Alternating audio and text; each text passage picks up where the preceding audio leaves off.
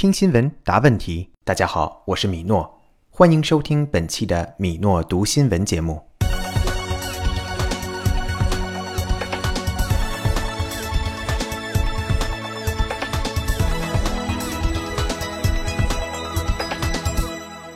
本期问题 Where did Stephen Hawking die? Who confirmed Stephen Hawking's passing? When was Stephen Hawking diagnosed with motor neuron disease? How long did the doctors expect Stephen Hawking to live?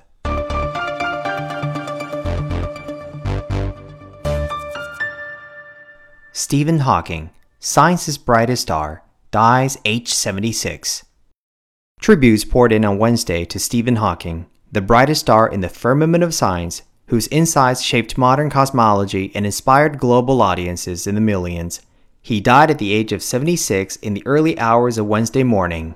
In a statement that confirmed his death at home in Cambridge, Hawking's children said, "We are deeply saddened that our beloved father passed away today. He was a great scientist and an extraordinary man whose work and legacy will live on for many years.His courage and persistence with his brilliance and humor inspired people across the world. He once said, "It would not be much of a universe if it wasn't home to the people you love. We will miss him forever." For fellow scientists and loved ones, it was Hawking's intuition and wicked sense of humor that marked him out as much as the fierce intellect that, coupled with his illness, came to symbolize the unbounded possibilities of the human mind.Hawking was driven to Wagner, but not the bottle, when he was diagnosed with motor neuron disease in nineteen sixty-three at the age of twenty-one.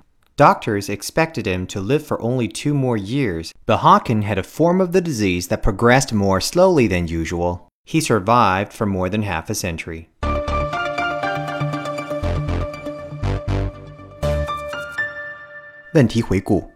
Where did Stephen Hawking die? Who confirmed Stephen Hawking's passing?When was Stephen Hawking diagnosed with motor neuron disease? How long did the doctors expect Stephen Hawking to live? 感谢收听本期的米诺读新闻。支持本频道，请关注、点赞，或在评论区给我留言。我是米诺，咱们下次再见。